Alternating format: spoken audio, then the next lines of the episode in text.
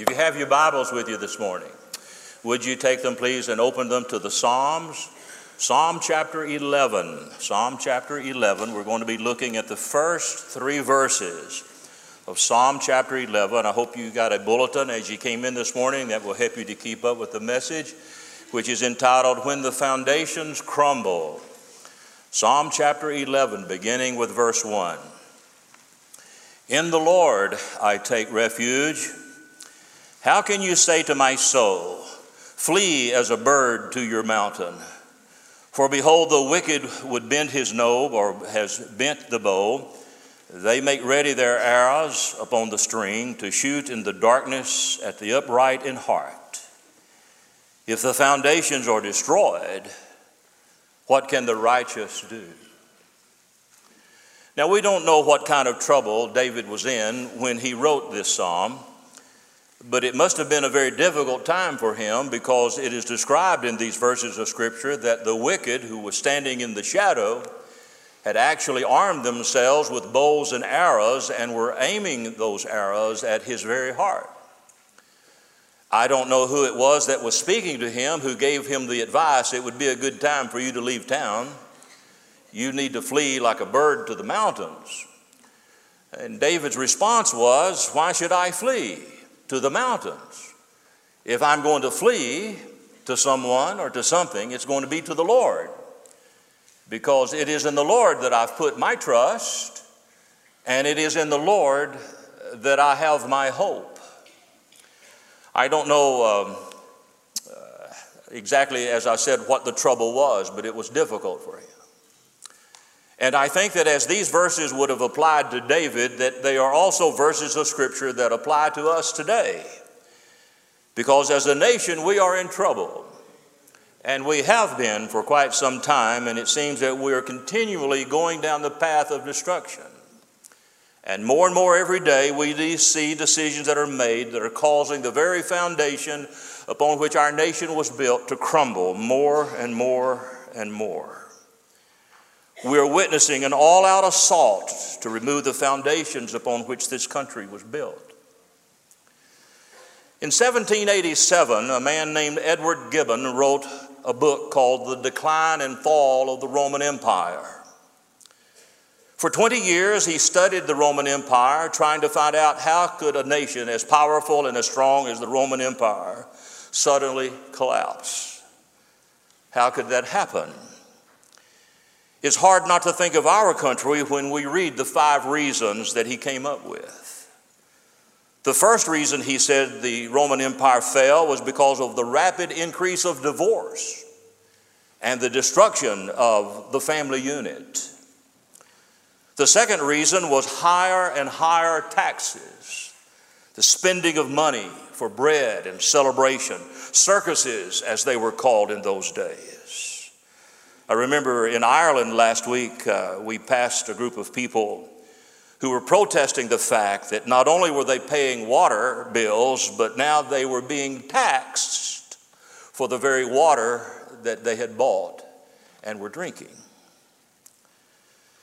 The third reason is the mad craze for pleasure.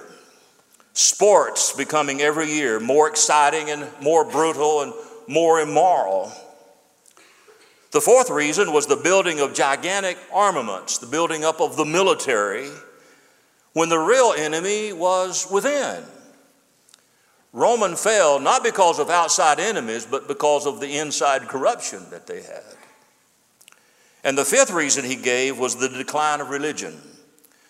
Faith fading into mere form, losing touch with life and become impotent to guide it. Reminds me again of the Scriptures in the Proverbs. Righteousness exalts a nation, but sin and reproach to any people. The Bible says, blessed is the nation whose God is the Lord. Paul wrote, do not be deceived. God is not mocked, for whatsoever a man shall sow, so shall he also reap. What applies to an individual also applies to a nation.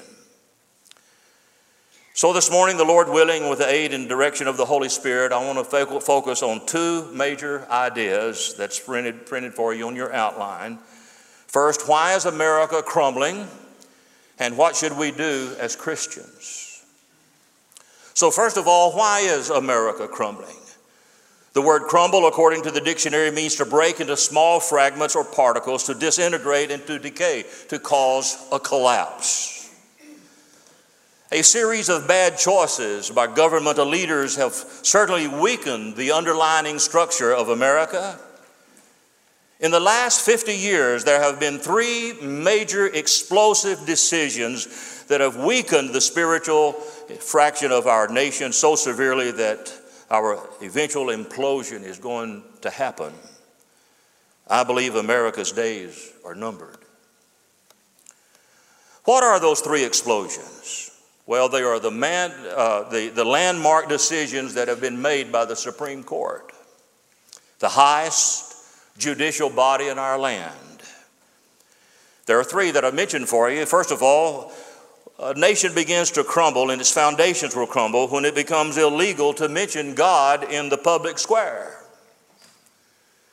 In the case of Engel versus Vitale in 1962, the Supreme Court determined that students in New York could no longer recite a simple 22-word vocabulary prayer, or voluntary prayer, excuse me. This is what the prayer said. Almighty God, we acknowledge our dependence upon Thee, and we beg Thy blessings upon us, our parents, our teachers, and our country. Although this prayer promoted no particular denomination, the Supreme Court declared that the prayer breached the constitutional wall of separation of church and state. And by the way, the separation of church and state is not mentioned in the Constitution at all.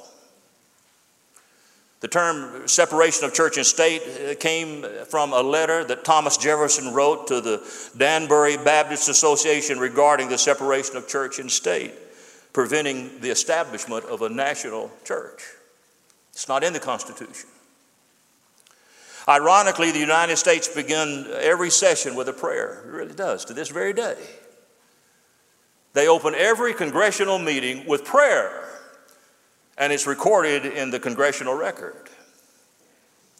The Engel versus Vitale case cascaded into a number of other decisions by the Supreme Court, and it spread like wildfire. In 1963, the United States Supreme Court upheld the argument of the atheist Madalyn Murray O'Hair that it was unlawful for prayers to be spoken in schools and Bible reading. Further decrees have revealed the depths of the overall influence of that decision, not just prayer being forbidden in public form, but displays of the crosses are forbidden, the Ten Commandments hanging in the halls of public institutions are forbidden, the Bible is forbidden, nativity plays are forbidden, you can't even say Merry Christmas in school anymore in some places. The very mention of the names God or Jesus in schools, strongly forbidden. More than that, anything even suggesting those names is forbidden. I remember back in 1956, I was a student in Pittsburgh High School in Pittsburgh, Texas, and the movie The Ten Commandments was released.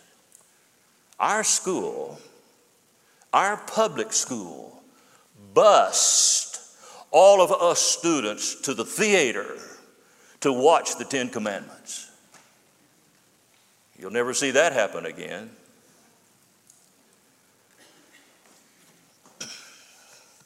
Recently, 2015, an individual from Jacksonville came over here to Nacogdoches, threatened to file a lawsuit against our city government and city council because they chose to begin their meetings with prayer. And of course, you know all the struggle that went through that, and thank God our council members stood up and took a stand, and with legal help and advice, in essence, in my opinion, in summary, told the man, go jump in the creek. It's our city council, it's our city. We're not violating any law, we do whatever we please. And if they chose, and they did, and thank God they did, and still continue to have their opening sessions begun with prayer. I commend them for that. Madalyn Murray O'Hair is the figurehead of this decision because she led the cause.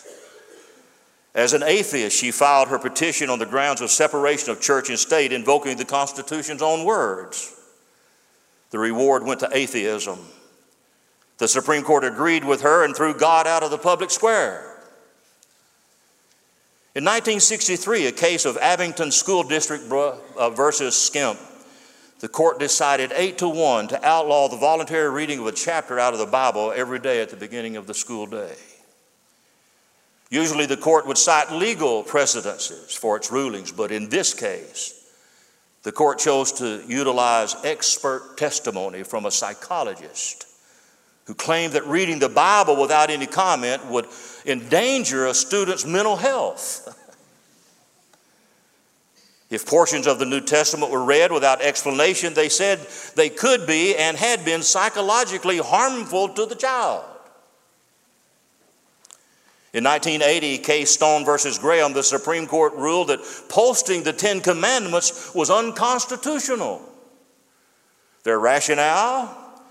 If the posted copies of the Ten Commandments are to have any effect at all, it will induce the school children to read, meditate upon, and perhaps venerate and obey those commandments. This is not a permissible state objective under the Establishment Clause, the First Amendment, they said. In a tragic irony, 17 years after the Supreme Court Stone versus Graham ruling, a dozen students at Heath High School in Paducah, Kentucky, gathered to pray before classes just as they had done every day. As they closed their prayer time, a 14-year-old freshman approached the prayer group and began shooting. 3 students died. 5 others were seriously injured in the hallway of a Kentucky school where the Supreme Court had prohibited the words, "Thou shalt not kill." In June of 2002, the United States Courts of Appeal for the Ninth Circuit ruled that the Pledge of Allegiance to the United States of America cannot be recited in public schools because the phrase, "under God," is a violation of the constitutional separation of church and state. In its ruling, the court said to recite the pledge is not to describe the United States. Instead, it is to swear allegiance to the one true God, and therefore unconstitutional. The Bible says in the book of Hosea, chapter 4 and verse 6, "My people are destroyed for the lack of knowledge. Because you have rejected knowledge, I also reject you from being my priest. Since you have forgotten the law of your God, I also will forget your children." You turn your back on God, and God will turn his back on you. If a nation turns its back on God and rejects God and his laws and his principles and his precepts, God will turn his back on America or any other nation. Some say that the government should simply be neutral about spiritual things and not promote any one religion, but the idea of God, of religious neutrality, is a myth. Turning away from the true God always leads to a turning to false gods. Jesus said in the latter days, lawlessness would abound. The Bible says in 1 John 4:3 that the spirit of Antichrist is alive in the world today. Certainly we see the spirit of rebellion. The dictionary identifies and defines anarchy as a state of lawlessness.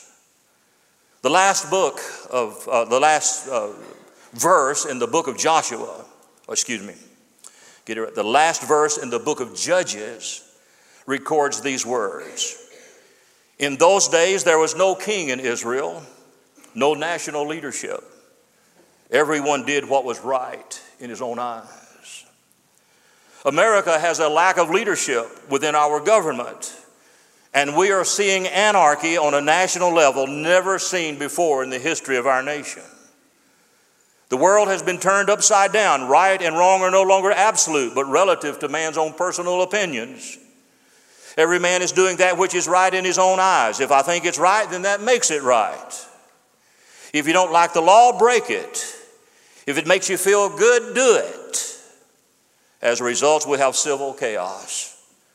There's little discipline in the government, little discipline in school, little discipline in the home, and little discipline in most individuals. And the alternative to discipline is mayhem. Mayhem.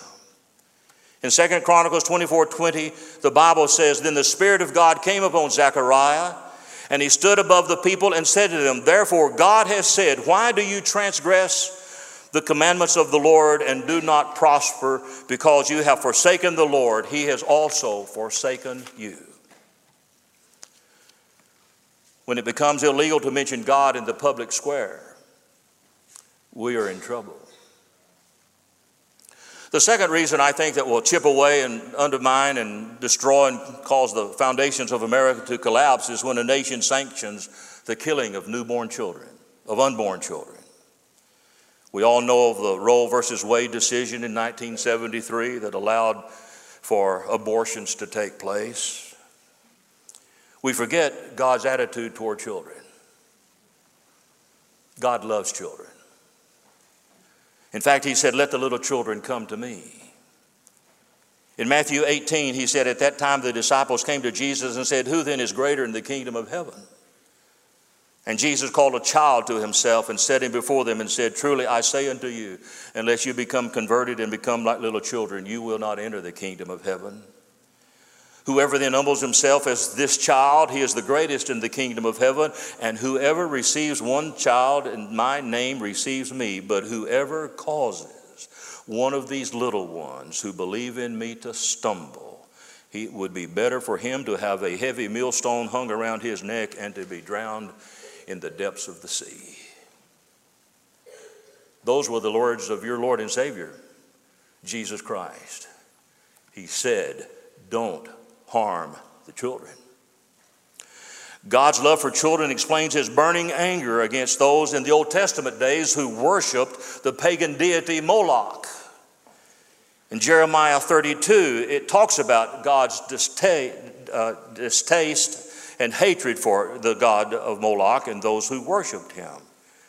It says they built the high places of Baal. They are in the valley of Ben Hinnom to cause their sons and their daughters to pass through the fire to Moloch. Do you know what the sacrifice and the worship of Moloch entailed? They built a bronze figure with a body of a man and the head of an ox. And they would take little children, infants, place them in that bronze statue, build a fire under it, and cook and kill the babies. And as the babies would scream in horror for being roasted alive, they beat louder and louder on their drums to snuff out any sound of their crying. My God. And since 1973, we have murdered over 50 million unborn babies. I liked what Dr. Robert Jeffress, the pastor at First Baptist Dallas, said the other day when I attended the senior adult conference in Marshall. He said, Every time I hear a woman say, Well, it's my right to choose, he says, You've never finished your sentence. It's your right to choose to murder your child. That's what abortion is. The abortion of an unborn child is murder. And we murder over 1 million unborn children every single year. Well, you say, it's just an embryo. I've been preaching the gospel for 54 years. I've been pastoring a church for 52.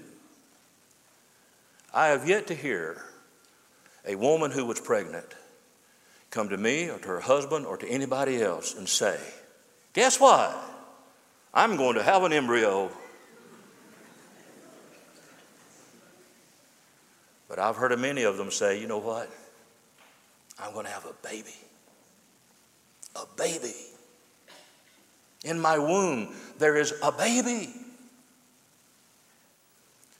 When Jeremiah wrote his book by his name, under the inspiration of the Holy Spirit, he begins by saying that God said, While you were still in the mother's womb, I knew you, I created you, and I called you to be a prophet. When Mary, the mother of Jesus, was announced Gabriel announced to her that she was going to be with child. She went to Elizabeth, her cousin, and when she walked in the door and greeted Elizabeth, Elizabeth said, "When I heard your voice, the baby in my womb leaped for joy." That baby that leaped for joy in her womb came to be known as John the Baptist, who was the forerunner of Jesus. And yet, still in his mother's womb, he was conscious, and he knew who he was, and he knew who was in Mary's womb too. So we murder our children. The Supreme Court even allows a teenager or a girl who's pregnant to get an abortion without even telling her parents. It's their right. In 2000, the case of Stenberg and Carhart, the Supreme Court struck down a Nebraska law banning partial birth abortions because it did not contain a health exceptional clause. I don't have the expertise and the knowledge to explain what a partial birth abortion is, other than that they rip the child apart, suck out its brain, and do all these other terrible things, piece by piece, killing and murdering a baby. During his run for the presidency in 2008, Barack Obama boasted, "Throughout my career, I have been a consistent and strong supporter of reproductive justice and have consistently had a 100% pro-choice ruling for Planned Parenthood. I'm for abortion," he said. When we kill and murder our unborn, we are under the judgment of God. The third is when a nation destroys the basic unity of society, the family.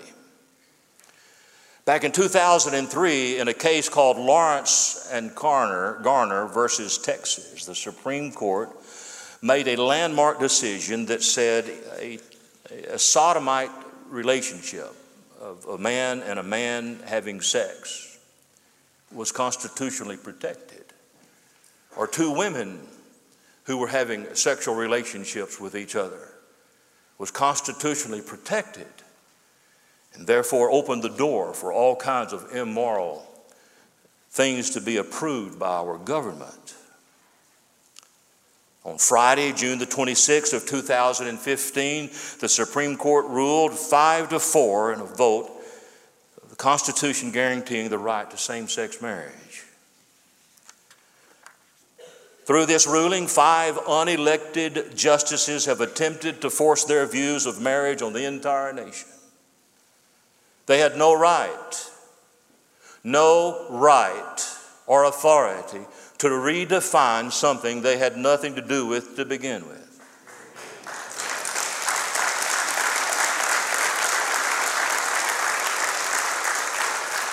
God is the originator of marriage. He brought it into existence. It's his idea, and he defined it as between one man and one woman.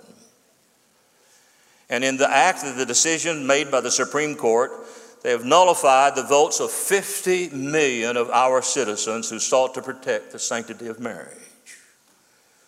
I did appreciate a little bit of what Chief Justice John Roberts said. "The court is not a legislature," he wrote, "where the same-sex marriage is a good idea, should be of no concern to us, then why in the world did they have anything to do with it?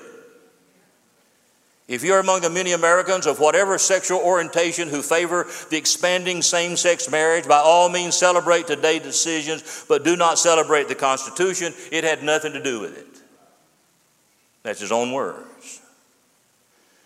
United States Supreme Court Justices Elena Kagan and Ruth Bader Ginsburg should have been excused from even voted on the case because they had conducted same-sex marriage ceremonies prior to the decision.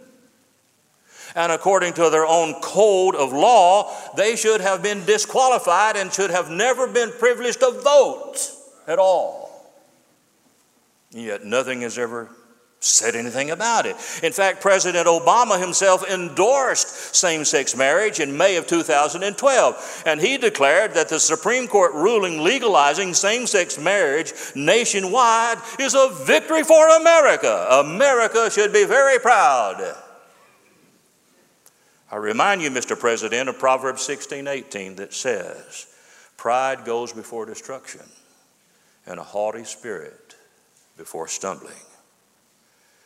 When we were in Ireland, in Dublin, they had just voted nationwide to approve same-sex marriages. The city was flooded with rainbow flags. And then the news came to me that after the decision by our Supreme Court was made, that the White House was lit up in rainbow colors. What a disgrace to the White House and to America. The Bible is very clear about homosexuality. Leviticus 18:22 says, "You shall not lie with a male as one lies with a female. It is an abomination." Folks, homosexuality is a sin. Always has been, and it always will be. And we answer not to the Supreme Court of the United States. We answer to the Supreme God of all gods and King of all kings and Lord of all lords. Our supreme judge is God Almighty himself. And the Bible says, and I believe the Bible, I believe it's divinely inspired, I believe it from word to word, I believe in some copies, even the maps are inspired. Seriously though, it's God's word. And God says, to him homosexuality is an abomination. The word abomination means it's repulsive. If God could be gag and vomit, that's what it means. It just is terrible. A man should not lie in a sexual relationship with another man. It is an abomination unto God. A woman shall not lie with another woman as you would with a man. It's an abomination unto God. Do we have deaf ears and hardened hearts that we don't understand and accept God's word as to what it means to be a homosexual? It's a sin. Leviticus 20:13, "If there is a man who lies with a male, as those who lie with a woman, both of them have committed a detestable act. They shall surely be put to death. Their blood guiltiness is upon them." In the book of Romans, chapter 1, 3 different times it says that God turned them over, God turned them over, and God turned them over. Why? Because among other things, they gave up a natural sexual relationship between a man and a woman and exchanged it for sex between a man and a man and a woman and a woman. And God gave them over to it. I think that's what God's doing to America. That when we allow such activity to take place, God says, okay, you want judgment? You've got judgment. Just have at it. Just make yourself sick with immorality, and it will corrupt you to the very core. Good news, however, 1 Corinthians 6:9-10, "Do you not know that the unrighteous will not inherit the kingdom of God? Do not be deceived, neither fornicators, nor idolaters, nor adulterers, nor effeminate." The word effeminate is a Greek word that means a man would have the inclination and the appearance that he has feminine characteristics. Or a woman would tend to give the impression that she has manly male characteristics. And so consequently now we've got in some places in America where if a child wakes up one morning and he's a boy, but you know, today I feel like being a girl, and he goes to school, he can go into a girl's restroom. Or a man, a boy, wake up some morning and think, you know, I feel like a girl today, so I can go into a girl's restroom. Not just in school, but in public, anywhere. Or a man like Bruce Jenner, and I've always felt like God made a mistake. I was born a man, but I'm really a woman. So I'm going to have a sex change operation. That's the word effeminate. That's what it means, being feminine qualities. The NIV translation calls it male prostitutes. The Good News translation says homosexual perverts. The NEB, the New English Bible, says homosexual perversion. That's the way it translates, effeminate. In 1 Timothy 1, 8 through 11, we know that the law is good when used correctly, for the law was not intended for people who do not know what's right. It's for people who are lawless and rebellious. The law is for people who are sexually immoral or who practice homosexuality or are slave traders or liars or promise breakers or who do anything else that contradicts the wholesome teachings that come from the glorious God and good news entrusted to us by our Lord. So we have God's judgment. I believe we're already talking about, is God going to judge America? He already is, folks. We're in the process, and it's going to get worse before it gets better. Well, enough of the bloom and gloom, I guess. Finally, my time is up, but bear with me for just another 30 minutes or so. What's the answer? What should we do? I believe we're living in the last days. There are no outstanding prophecies that have yet to be fulfilled for Jesus to come. He could come before this sermon is over. He could come before this day is over. So we're not waiting on other things to be fulfilled for Jesus to show up and rapture us out of this world. But even if Jesus' return is still 1,000 years away, you and I are certainly living in our last days. In 30, 40, or 50 years from now, most of us in this room will be dead. So for us, these are our last days. So how do we live in a culture where foundations are being destroyed? Do we flee like a bird into the mountains and run in fear because the ungodly are in authority and power? Or is there some other response that is more appropriate? And I believe according to Psalm 11, there is. The psalmist said, I'm not running like a bird in fear to the mountains. If I'm going to fly like a bird, it's going to be like an eagle. I'll mount up with wings as eagles and run and not be weary and walk and not faint. My hope is in the Lord, he said. So there are 7 things that quickly I want to run through, and we'll be through, that we need to do because of what's happening is happening in America. And the first one is be hopeful. Psalm 39 says, and now, Lord, for what do I wait? My hope is in you. The word hope is used as confidence. My confidence and my trust is in you, Lord. You know, on every coin that you have in your pocket are stamped the words, in God we trust. So trusting the Lord is our motto. He is our only hope. I want you to take your hymn book. Just want to show you one thing and turn to number 635. Hymn number 635. We all know the first stanza of the Star-Spangled Banner, our national anthem, but very few of us know that there's a second stanza.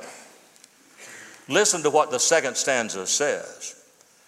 Oh, thus be it ever when free men shall stand between their loved homes and the war's desolation. Blessed with victory and peace, may the heavens rescued land praise the power that hath made and preserved us a nation. Then conquer we must when our cause it is just, and this be our motto, in God is our trust. And the star-spangled banner in triumph shall wave over the land of the free and the home of the brave. So our very anthem that we sing, expressing our allegiance, not just to the flag, but to the country in which we live and the freedom we enjoy, says it all is wrapped up in the fact that in God we have put our trust. There's plenty for us to be apprehensive about today. Terrorist threats, we know even over this weekend how New York and in other places put up greater security because of the possible threat of terrorists blowing somebody up or killing somebody. The exploding national debt, deficit continues to grow. We get deeper and deeper and deeper in debt. Our morals are continually corroding away, and what do? We turn from the world and turn to God and put our trust in Him. Secondly, not only be hopeful, but be insightful. There's a verse of scripture found in 1 Chronicles 12:32 that I read out of the New Living Translation. From the tribe of Issachar, there were 200 leaders of the tribes with their relatives. All these men understood the signs of the times and knew the best course for Israel to take. So in the elections that's coming up, we need to look for people who have a commitment to the Lord, in my opinion, people who understand the times that we are in and who seek God's help and wisdom and direction to lead us out of the trouble that we are in. To understand the times means that one has the knowledge of current events, trends, and needs and that our people need, and they have it in their thoughts. I guess a best way to express it is that this is the essence of wisdom, to know what one ought to do no matter what the consequences. That's the kind of courage that we need in our leaders, to know what is right and to do it and have the courage to do it. And our legislatures and all the people up there in Washington, D.C., as well as in our state and in our county, all over the world. We need people who know what is right and have the courage and the guts to stand up and say, we will do it this way. Have insight. So be hopeful, be insightful, be courageous. That's the third thing. 1 Corinthians 15:58 says, therefore, my beloved brethren, be steadfast and immovable. Do you recall the story of the captain of an old oil tanker who one night saw a light dead ahead of his ship? He directed his signalman to flash a message to the other ship, change course 10 degrees south. The reply was quickly flashed back, you change course 10 degrees north. The captain was somewhat annoyed and he sent a clarifying message. I am the captain.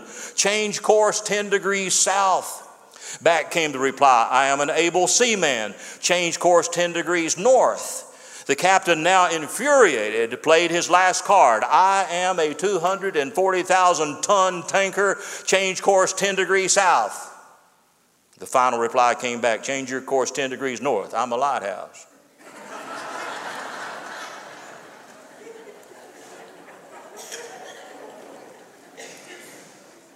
Compromise is the spirit of our age. After all, if there are no absolute truths, and that's what we're being told, there are no absolute truths. I want to ask a person, are you absolutely sure about that?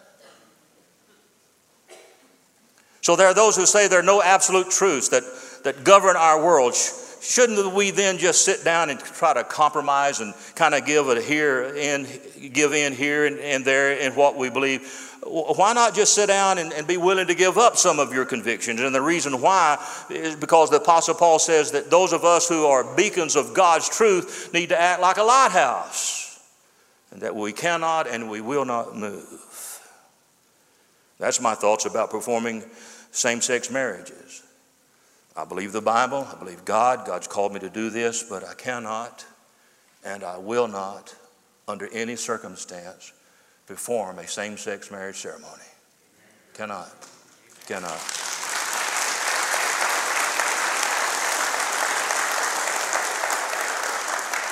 When I think about America and what we're going through, I think about Lot and how he went off into Sodom and Gomorrah.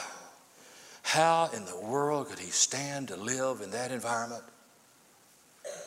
When those angels came to Lot's house, the sodomites, the homosexuals of Sodom and Gomorrah, banged on Lot's door and said, let us have sexual relationships with these men. You know what Lot said? Don't bother them. I'll give you my daughter. Oh my God. I believe Ruth Graham, the late Ruth Graham, was right. If God doesn't judge America, He needs to apologize to Sodom and Gomorrah. So be courageous. Number 4, be proactive. Therefore, my beloved brethren, be steadfast, unmovable, always abounding in the work of the Lord. And that means for us as Christians and as citizens that we become involved in the political process of our nation. You know, I've been told, I haven't researched it myself, but by those who have, that had Christians in America voted in the presidential election, 8 years ago, our country would have been moving in a different direction than it is today. And before you say amen, let me remind you that many of you in this room today, you may be registered to vote, but I ask you, did you? I'm told that we have enough of Christians in America today that we could turn the tide on all of this if the people would just get out and vote. So be proactive. God is calling us to be a strong church. We're built upon the rock, and he said the gates of hell will not overpower it. So we don't need to hide behind closed doors and be afraid of what the homosexual agenda people are intending to do. We need to stand up for what we know is right. Then number 5, be prayerful. He says, first of all, in 1 Timothy 2, I urge that prayers and be made on behalf of all men and kings and all who are in authority, that we may lead a quiet, tranquil life in all godliness and dignity. We need to pray for America, as our choir so wonderfully and beautifully sang. Number 6, be salt and light. You're the salt of the earth, Jesus said. You're the light of the world.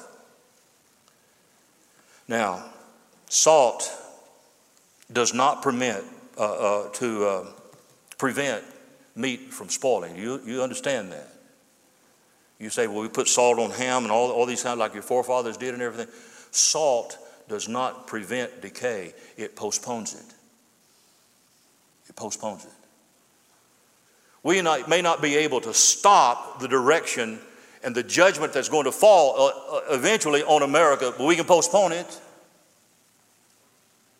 I don't know if you realize it or not, but every time we sing the Star-Spangled Banner, God doesn't get goosebumps. God has no nation, only his people. So we're to be the salt and the light. We're to preserve and postpone the ultimate decay that's going to happen. Did you know that the time will come when America will no longer exist?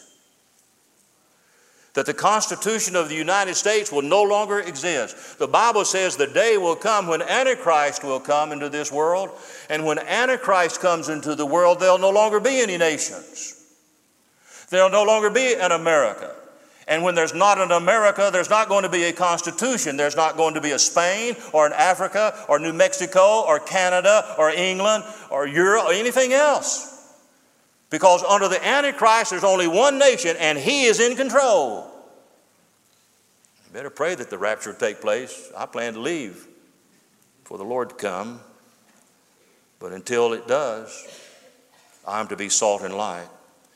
Then number 7, be prepared for persecution. When we decide to engage in civil disobedience and defy human authority, we are going to be persecuted. Jesus said in Matthew 5, blessed are the peacemakers, blessed are those who have been persecuted for the sake of righteousness, for theirs is the kingdom of heaven. Blessed are you when people will insult you and persecute you and falsely say all kinds of evil against you because of me. And finally, the attitude that Paul and Silas and the others had. Peter, he said, we must obey God rather than man. One final word and I'm through. In the book of 2 Timothy, chapter 3 and verse 1, you find these words where Paul says to Timothy, mark this, there will be terrible times in the last days. The word that's translated terrible in 2 Timothy 3:1 is used in only one other place of the Bible. It's found in Matthew 8:28, when Jesus was in the area of Gadara. There was 2 men in Gadara who were possessed by demons. They were wild, uncontrollable men who lived among the tombs. The particular Greek word used to describe them is the same one in 2 Timothy 3:1. The last days will be fierce, violent, dangerous, and frightening. Here's another way of saying it. In the last days, savage times will come as men cast aside all moral restraints and society begins to disintegrate. What time is it? Paul says, knowing this, that it's already the hour for you to awaken from sleep, for now salvation is nearer to us than when we believed. The night is almost gone, and the day is near. Therefore, let us lay aside the deeds of darkness and put on the armor of light. Let us behave properly as in the day, not in carousing and drunkenness, not in sexual promiscuity and sensuality, not in strife and jealousy, but put on the Lord Jesus Christ and make no provision for the flesh in regard to its lust. There's an old fable about a time when Satan was training three of his demonic apprentices. He asked the first one how he would try to deceive the people of the world, and the demon responded, well, I'll just tell them there is no God. And Satan responded, well, everybody knows there is a God, so that won't work. He asked the second one, what would you do? And the demon responded, well, I'll just tell them there's no hell. And he said, well, that won't work either because everybody believes in a hell. The third apprentice spoke up and said, I'll tell them there's no hurry. There's no hurry. Don't have to be in a rush. And Satan smiled and said, you will destroy millions. And that has been one of Satan's chief tactics. He wins multitudes by convincing them there is no hurry. There's plenty of time for you to think about God, plenty of time for you to come to Christ, plenty of time to be forgiven of your sins, but that's not true. Today is the only day you have, and it may be the only day that you'll ever have. There's never been a better time for you, if you've not come to Christ as your personal Lord and Savior, for you to do it now, today. The world looks at all the problems and says, is there any hope? For those of us who know Jesus Christ, there is an enormous amount of hope. I've read the back of the book, and we win. If he comes today, we win. If he comes in 50 years from now, we still win. If he comes in 1,000 years from now, we still win. These are the greatest days to be alive, the greatest days in all of human history. Think of it. You and I could very well be the privileged generation to receive and return, to see the return of Jesus Christ. If this is really the terminal generation, the smartest thing that you can do is to be prepared for his returning, and you were prepared by trusting Christ as your Lord and as your Savior. Jesus is coming again. Are you ready? Years of time have come and gone since I first heard it told how Jesus would come again someday. If back then it seemed so real, then I just can't help but feel how much closer his coming is today. Signs of the times are everywhere. There's a brand new feeling in the air. Keep your eyes upon the eastern sky. Lift up your head. Your redemption draweth nigh. Wars and strifes on every hand, and violence fills the land. Still, some people doubt that he'll never come again. But the word of God is true. He'll redeem his chosen few. Don't lose hope. Soon Jesus Christ will descend. Signs of the times are everywhere. There's a brand new feeling in the air. Keep your eyes upon the eastern sky. Lift up your heads. Your redemption draweth nigh. Lift up your heads. Your redemption draweth nigh. Let's bow together.